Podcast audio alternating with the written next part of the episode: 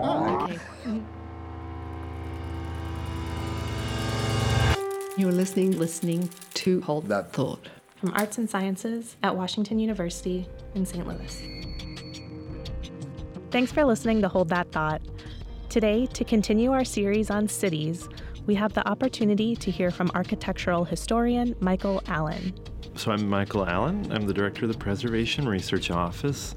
He also guest lectures at several universities, including here at Washington University in St. Louis, on issues related to historic preservation.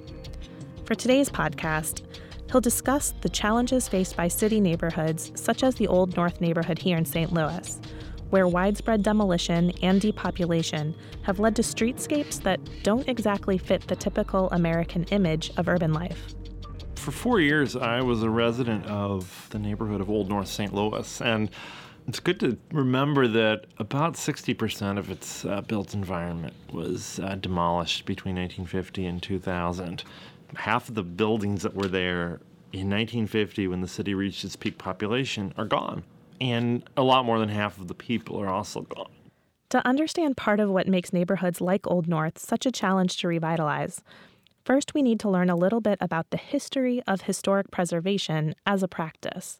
The practice of historic preservation in America started out being uh, really rooted in this art historical concern for the the landmark, the monument, places that were either singular works of architecture with great importance, designed by major designers, or embodying the architectural styles or movements. These landmarks or monuments also are sometimes associated with a historic figure. Perhaps you've seen a George Washington slept here plaque or something similar placed on a historic building. Often, these types of buildings are placed on the National Register of Historic Places, which came out of the 1966 National Historic Preservation Act. A bit later on, by the late 60s and 70s, historic preservation had also become something of a neighborhood movement. Residents fought to save groups of historic buildings rather than just landmarks. So here we have two approaches to historic preservation save the landmark or save the neighborhood. The problem is, neither really applies to a place like Old North. Places like Old North, where I lived, there might be blocks where there are three or four buildings left. And it's hard to say which mode of preservation thinking even applies, if either, because these are not necessarily high style buildings. We're mostly talking about vernacular buildings, some of them greatly altered, very few of them probably individually worthy of any sort of official landmark designation, but collectively not forming anything resembling a historic neighborhood. So the question remains what should be done with the buildings that still stand? Are they important? Should we fight to keep them? Well, in places like Old North, the neighborhoods have rallied around these landmarks as sort of the last morsels of their sense of place. Seeing the loss of these buildings as sort of the the death of the neighborhood itself, that the place itself would just cease to exist. And so there's been fierce interest in preserving them. But despite this local interest in preserving the buildings that remain, there's no real consensus among professionals about what's best for the neighborhood in the long term. It's really hard to figure out what to do. And you know, you turn to preservation practice, and there's really very little research. There's really right now only a sort of minor interaction with this growing sort of managed decline philosophy. Urban planners are now looking at neighborhoods where the built environment has mostly been lost or where the population is mostly gone and seeing them as places maybe where cities should pursue aggressive demolition and land banking policies where these are held out for future growth but they're not no longer maintained as neighborhoods in the traditional sense. This approach might be completely rational from an urban planning point of view, but it leaves out an important human element. Remember, in the case of Old North, neighborhood residents are willing to fight for the buildings, whether or not it makes sense. There's also the issue that once a building is gone, any chance for residents to return to that building also disappears. And keep a building standing, maybe it's vacant, but if someone rehabs it, there's at least one person, one family in there. So there's multiple dwelling, you know, there's six units. That's six chances for new families to come to the neighborhood versus a giant vacant lot that repels people. And th- these are circumstances that probably uh, were not so evident when demolition efforts started in the 60s. In the 60s, people in a place like Old North probably we're pretty happy to see vacant buildings get torn down. Maybe they got a little side yard, or there was a chance to dream about a new building going up. Toward the 80s is when Old North community really galvanized, and a couple years later, the Ville community galvanized because so much had been lost by then that it was starting to look like uh, there was a giant eraser being spread across the north side. But it wasn't one that was just wiping in one clear path. It was one that would wipe out a little here and then come back next year, take out some more. Of like shaking the etch a sketch, just all just gonna dissolve, right? Um, and then you see this pushback, this sort of like, hey, these buildings represent more than just architecture, more than just history they represent our chance to bring people back in and repopulate, or at least keep these populations stable. This sort of reaction from the residents of Old North, according to Allen, is really an emotional sort of attachment. And their reaction to the giant eraser of demolition, to fight back, has had somewhat promising results. According to the 2010 census, Old North experienced a population increase of about 25%. But even with this growth, there's a larger issue at play. Like many neighborhoods, any rebuilding or revitalization efforts will take many years. And in the meantime, Old North simply doesn't look like a city neighborhood, or at least what most Americans think a city neighborhood should look like. Our projection of what an urban streetscape in a residential neighborhood looks like probably will include townhouses or the very least very closely spaced buildings. We think of isolated vernacular buildings as something something rural farmsteads across America. But those are very idyllic landmarks because they are in their intended condition. They're supposed to have a picket fence and lots of land around them. That's how we know they're farmhouses.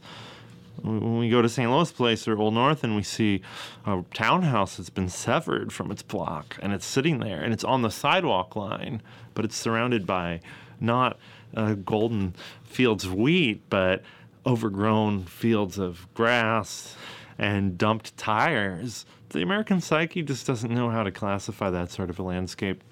It's not one that uh, a city would be very proud to have.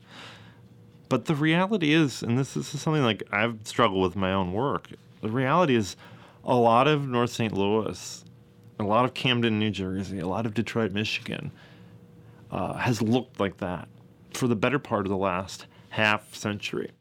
So, when confronting these neighborhoods that seem to be in a sort of in between state, it's important to remember that the situation isn't entirely new. The history of many areas, including North St. Louis, includes times when the future was unknown or uncertain.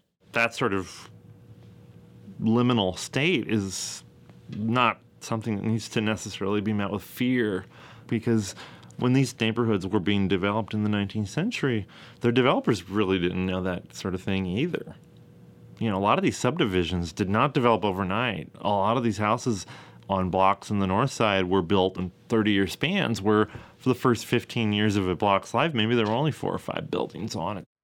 So, according to Allen, what's really needed, really as much as changes in policy and historic preservation practice, is a psychological shift Successful reinvention of neighborhoods like Old North mean coming to terms with what the neighborhood is instead of what it used to be. If the narrative remains one of loss, it's going to be really hard to be happy about these places, to see potential. I think we need to refocus that narrative as growth. What is the desired growth of these places? Do we build out from those isolated buildings? or do we tear them down and build new buildings or plant you know urban farms there but to look back at something that's lost perpetually that's really an impediment to unleashing the future potential of these places this sort of attitude adjustment isn't easy and it's hard to pin down how to bring it about or apply it to professional practice but the conversation is an important one i think the, the psychology of older cities is in need of an overhaul. And it's really sort of as much of a healing of traumas is almost more important than developing the right policies. But it's work that urban planners don't want to talk about what's in people's heads. And, and historic preservationists, we stick to recording facts and making professional analyses. We're not to we don't want to talk about emotions and wounds and dreams. That's the stuff of psychology. but it, it really impacts, I think, what's going to happen in the next 50 years in places like St. Louis. This shift in vision is a challenge for practitioners of historic preservation as much as it is for residents. As we heard earlier, there really aren't policies in place for dealing with neighborhoods that have experienced this level of decline. The National Register of Historic Places, for example, bases its standards on a vision of how a neighborhood used to look, rather than what it is or what it might become.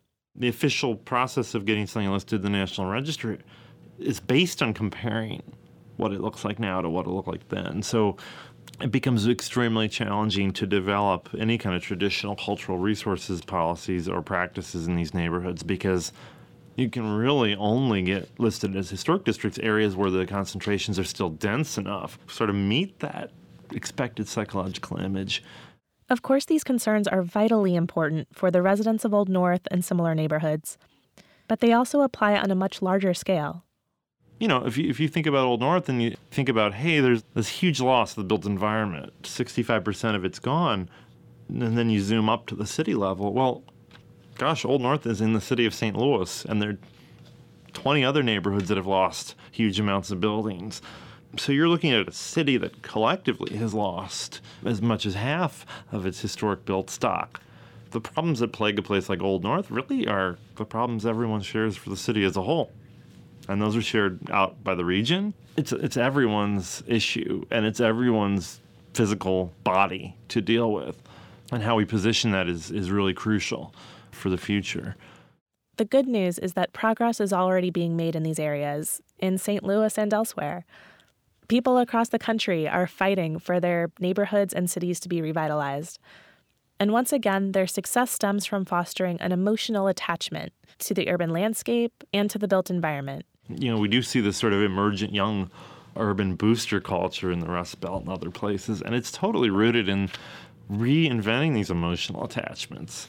You know, you might even say that the feelings people have for old vernacular houses in Old North, the sort of isolated micro scale, that's not much different than people like the Saving Cities team out of Cleveland or Jeff and Randy Vines with STL Style here in St. Louis taking individual cities that have been so damaged and championing them, saying these are great places to live. I'm proud to be from here, and all the young people in America need to come to St. Louis or come to Cleveland. You know, it's the same sort of uh, defiant but adjusted attitude. And so, getting used again to like this liminal condition, seeing it as not something unusual anymore. There's empowerment that comes out of that. That's an American challenge. Many thanks to Michael Allen for contributing to Hold That Thought. You can find a link to the Preservation Research Office, as well as more ideas to explore, on our website. We're at thought.artsci.wustl.edu. That's thought.artsci.wustl.edu. Hold That Thought is also on iTunes and Stitcher, so to hear the rest of our series on cities, please subscribe. Thanks for listening.